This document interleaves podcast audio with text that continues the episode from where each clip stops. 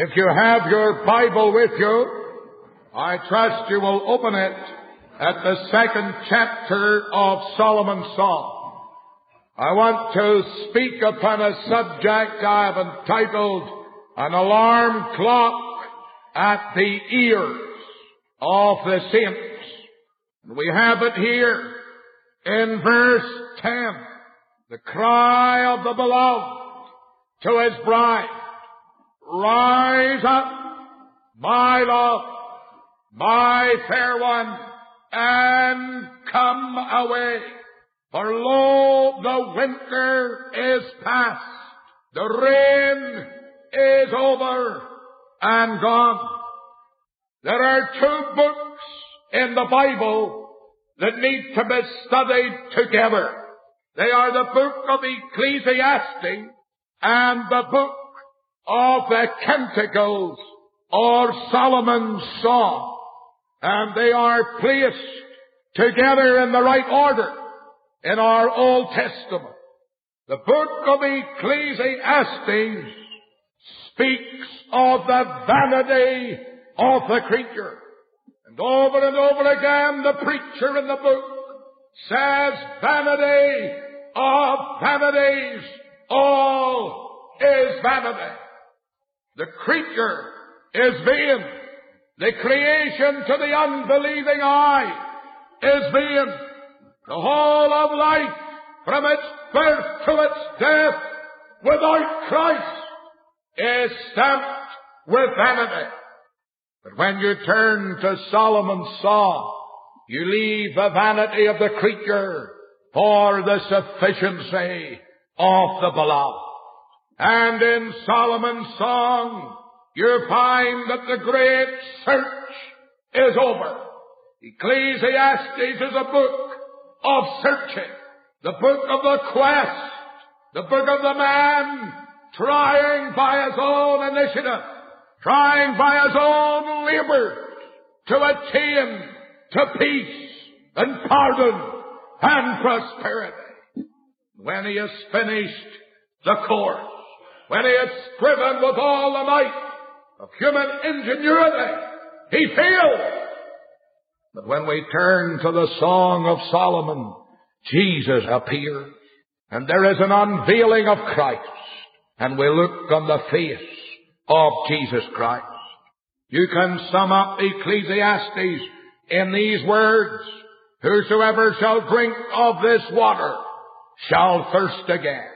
You can sum up the book of the song with these words. Whosoever shall drink of the water that I shall give him shall never thirst again. The Song of Solomon is filled with the Lord Jesus Christ. And I would suggest to you that you look at the various aspects of Christ in the song. He is portrayed as King. Thank God he is King of kings and Lord of lords. The old shorter catechism, that great little compendium of gospel theology, talks about Christ being King, able to subdue all his and our enemies. Thank God while the world is out of tune, filled with feeble sounds of controversy and confusion. Above it all, Jesus reigns. Our mighty King is on the throne. He is portrayed in the song as King. He is portrayed in this song as priest. Thank God for the priesthood of Christ. He has offered for us one all sufficient, never to be repeated, final, full, complete oblation for our sins. The work is done. The blood has been shed. We are justified freely by saving faith. And praise God, it is well. It is well with our souls. We see him as priest. We see him as prophet. We see him in this book as the captain of our salvation. We see Him as the great shepherd. We see Him as the mighty God. We see Him as the surety of heaven. And we see Him in a new and wonderful relationship as the eternal lover and the bridegroom of the church. And it is a great thing to view Christ in the eternity and immensity and majesty of His everlasting love. No wonder the hymn writer took up his pen and he wrote those words, loved with everlasting love, led by grace, that love to know, Spirit breathing from above, Thou hast taught me, it is so. You know, in this book, we have a blessed revelation of how close Jesus is to his people. And if there's anything you need, my dear Christian brother, my dear Christian sister, is to know deep and intimate fellowship with Christ. It's great to walk with the Lord in the light of His Word. It's great to commune with Jesus. Great to know that there is not a circumstance of life, that there's not a problem that I will face, or a difficulty that shall confront me. But in the hour of dark tragedy, I can commune with Jesus, and He with me. And in this book we touch the very depths of His love. If you want to test your spirituality, take up Solomon's Song. And if it doesn't strike a note within your breast, and if it doesn't bring the teardrop to your eye, and if it doesn't give a great softness and serenity of spirit to your soul, then you're not walking in the light of His Word. But if when you take up this book, your eye is touched with the eye salve of heaven, and you gaze upon the Savior, and you see fresh beauties in His face, and fresh majesty about His person, and you feel again the tenderness of the touch of the nail pierced hand, and you whisper in the ecstasy of spiritual enjoyment, Oh, I am my beloved's, and my beloved's is mine. Then, my friend, you know of a surety that you're walking with the Lord. Now, if you study this song, you will find it's not one song, but it's many songs. Many songs with different aspirations, and with different outlooks, and with different meanings. It is in a strange oriental dramatic form. There is about it a mystery that only the man taught by the Spirit of God can unravel. And in this book there are parables that are deep with a great spiritual meaning and message to each one of them. In this passage that I want to consider with you this morning, we have the sudden visit of the bridegroom to the bride. The Lord comes suddenly. There has been a time of absence. And you know, sometimes the Lord takes the sense of His presence from us. If you are really walking with God, you will know what I'm talking about. There is a time when the Lord's presence is not manifested. And we walk, and we pray, and we read, but the heavens are overcast with clouds. In some way we have to mourn and say, Oh, where is the blessedness I once enjoyed when first I knew the Lord? And then, glory to God, Jesus comes afresh and reveals himself to the soul. Jesus comes, and he comes leaping upon the mountains Percy and skipping upon the hills. And if you look at verse 17, those are the mountains of Bether. And Bether speaks of separation. There are various things that separate God's people from the law. It's a terrible thing when we allow the mountains of separation to mount up and to be piled up one on top of the other between ourselves and our blessed Savior, but how true it is. Perhaps it's neglect just for a day of the quiet place and the quiet time. Perhaps we do not read the blessed book with zeal. In some way there forms a mountain of separation. The next day occupied with mundane affairs, taken up with business and family duties and family responsibilities. Again, the place of prayer and the reading of the Holy Book is neglected. And soon there is a great mountain of separation, and our soul becomes dry and parched. We haven't the zeal that we once had. When the Lord's day comes, instead of saying, thank God it's the Sabbath, there is a spirit of carelessness and laziness has crept in upon us. And when the Wednesday prayer meeting is called, lethargy has overcome us. And there's a great mountain of separation. I wonder, is there a mountain of separation between your soul and your Lord, my dear believer, this morning? Well, thank God my Savior comes leaping upon the mountain. You know, the only thing that will put down those mountains is the touch of the nail-pierced foot of the blessed Lord.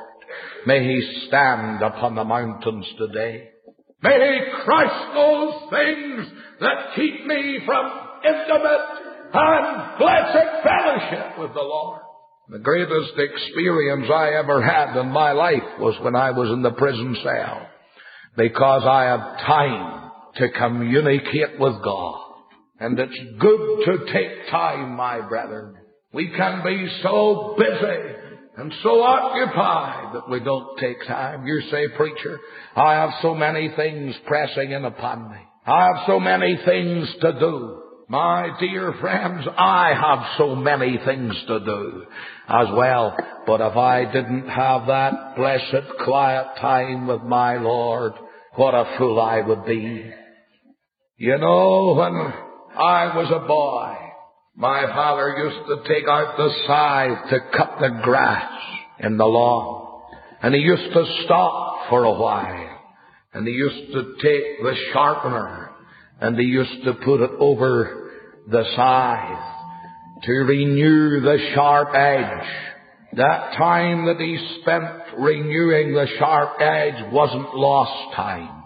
That was the most important time of all the operation. If he had gone on with a blunted edge, it would have cost him more hours of labour, and the job wouldn't have been done so well. We need to take time till our spirit sharpened by the blessed Spirit of God and infinite relationship with God.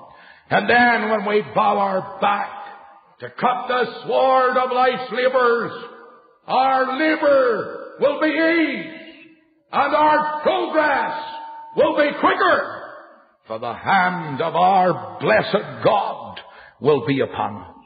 Yes, he comes leaping upon the mountain.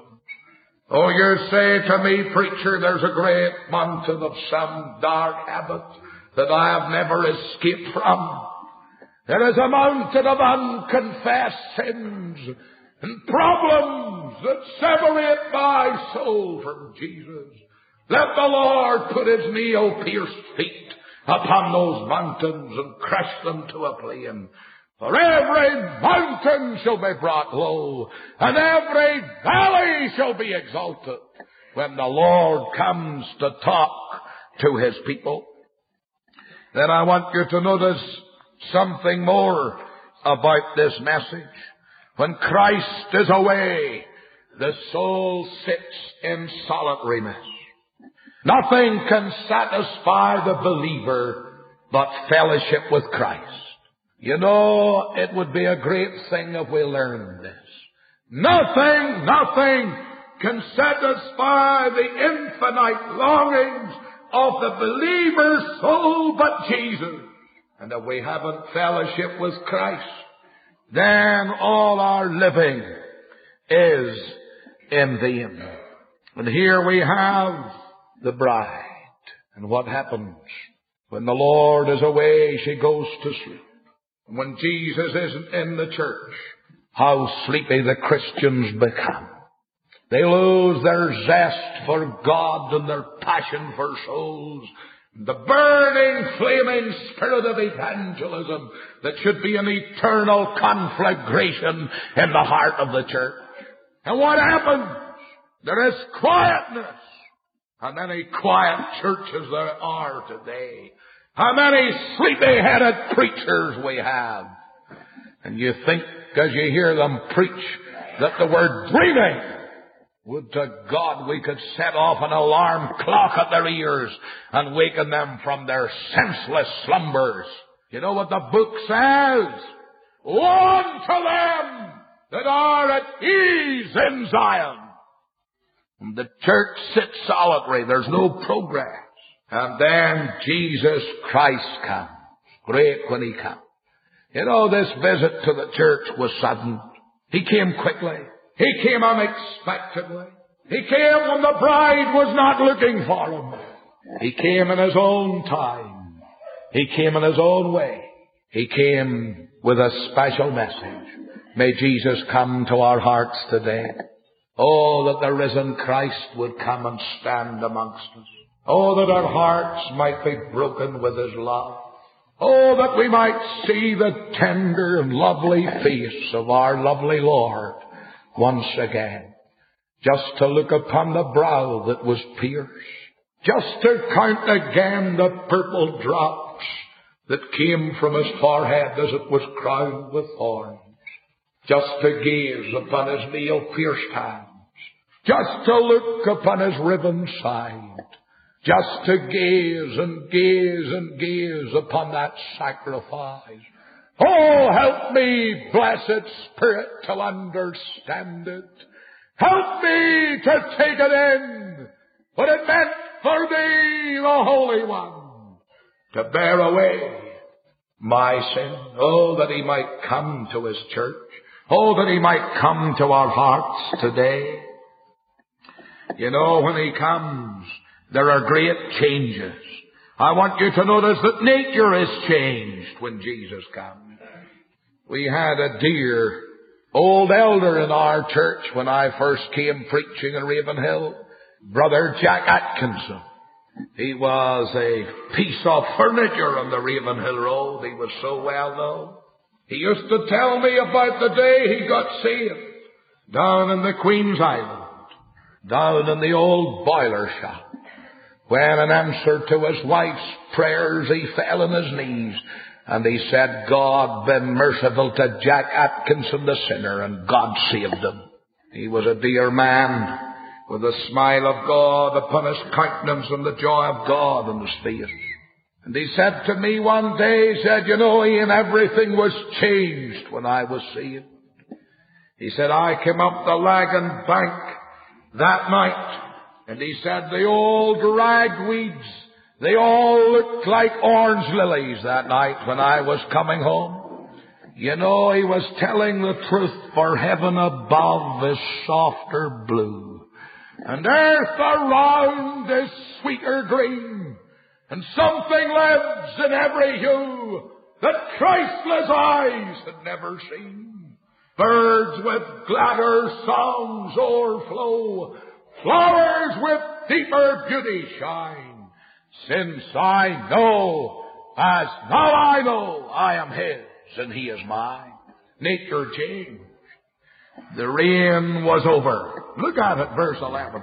For lo, the winter is past Oh, that the winter of our backsliding would be past forever. Oh, that the winter of our prayerlessness would be gone forever. Oh, that the winter of our fruitlessness might be a thing of the past. This is revival.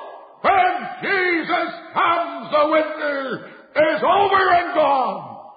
The blight of winter, the coldness of winter, the snow and frost of winter my, it melts away with the rising of the sun. These mornings of bright sunshine, how good it is to get out of bed and get out to the battle, isn't it? But my, when the rain is pelting on the window and the snow is upon the ground, you don't want to get up to work. But by these mornings you feel good to be alive. And it's true when the sun shines, shines in the church. Praise God for every man and woman in this house can say there is sunshine in my soul today, more glorious and bright than glows in any earthly sky, for Jesus is my light. Oh, there's sunshine, blessed sunshine. The winter is past. The rain is over and gone. The cold sleet of the blight of backsliding is over. The church is putting on her beautiful garments and rising from the dust of inactivity and the sleep of sloth. The flowers appear. Praise God when the flowers appear in the church. When the perfume of the rose of Sharon and the lily of the valley is the sweet incense of Christ's presence among his people. What a day is that. The time of the singing of birds is come. Instead of sleep, there is song. Instead of sloth, there is the shout of praise. The voice of the turtle is heard in her land. The fig tree putteth forth her green figs, and the vines with their tender grapes give a good smell. Arise, my love, my fair one, and come away. Jesus is saying to us this morning, my brethren and sisters in Christ, come away from your sloth. Come away from your activity. Come away from your sins. Come away from your worldliness. Come away from all those things that blight the people of God. And let us rise and go out in the company of Jesus Christ. And if we're going to do that, we've got to take us the foxes, the little foxes that spoil the vines, for the vines of tender grapes. Those little foxes that we allow to come in. Those little foxes that we allow to take over our lives. Some root of bitterness. Some bit of sinful gossip. Some conflict with some other believer let us take those little foxes and deal with them, that the vines of the Lord's house may grow up to the blessed perfection that is the result of revival. You know, there's a threefold relationship of the believer's heart here. The believer is afraid that she wouldn't contact the bride. She's afraid of the bridegroom going away and leaving her. And we should always be afraid lest we grieve the Spirit of God. Spirit of God is very easily grieved, you know. He's very tender. And when the Spirit of God is working in the church, we should be very careful not to grieve Him by some foolish word, by some stupid act, by allowing a sinful thought to stay rooted in the life, by refusing to be the best that we ought to be for Christ. We should live in perpetual fear that we might grieve away the Spirit of God. Wouldn't it be a tem- terrible thing in this great church that God has given us if we grieved away the Spirit and we could come into the pulpit like Samson and we could shake ourselves as at other times and tragedy of tragedies not know that the Spirit of the Lord has departed. Wouldn't that be a tragedy? There are many churches like that in the land and they don't know it. The power is gone. Let us fear lest we grieve the Spirit of God. Man came to me the other day and he said to me, and he said, you'll have to change your ways if you're going to stay in Parliament. You'll have to trim your seals a little and not be so outspoken. I said to him, I said, my dear friend, I would rather be outside Parliament with a good conscience and the blessing of God than be in it as a twister. And so I would. My friend, I cannot trim my seals to any political breeze that blows. I've got to walk with the Lord no matter who likes it or who doesn't. There's a fellow yonder in Portrush and he thought he was going to get a great support in the crowd when he started on Sabbath desecration. And he said the baths should be open and everything should be opened on Sunday.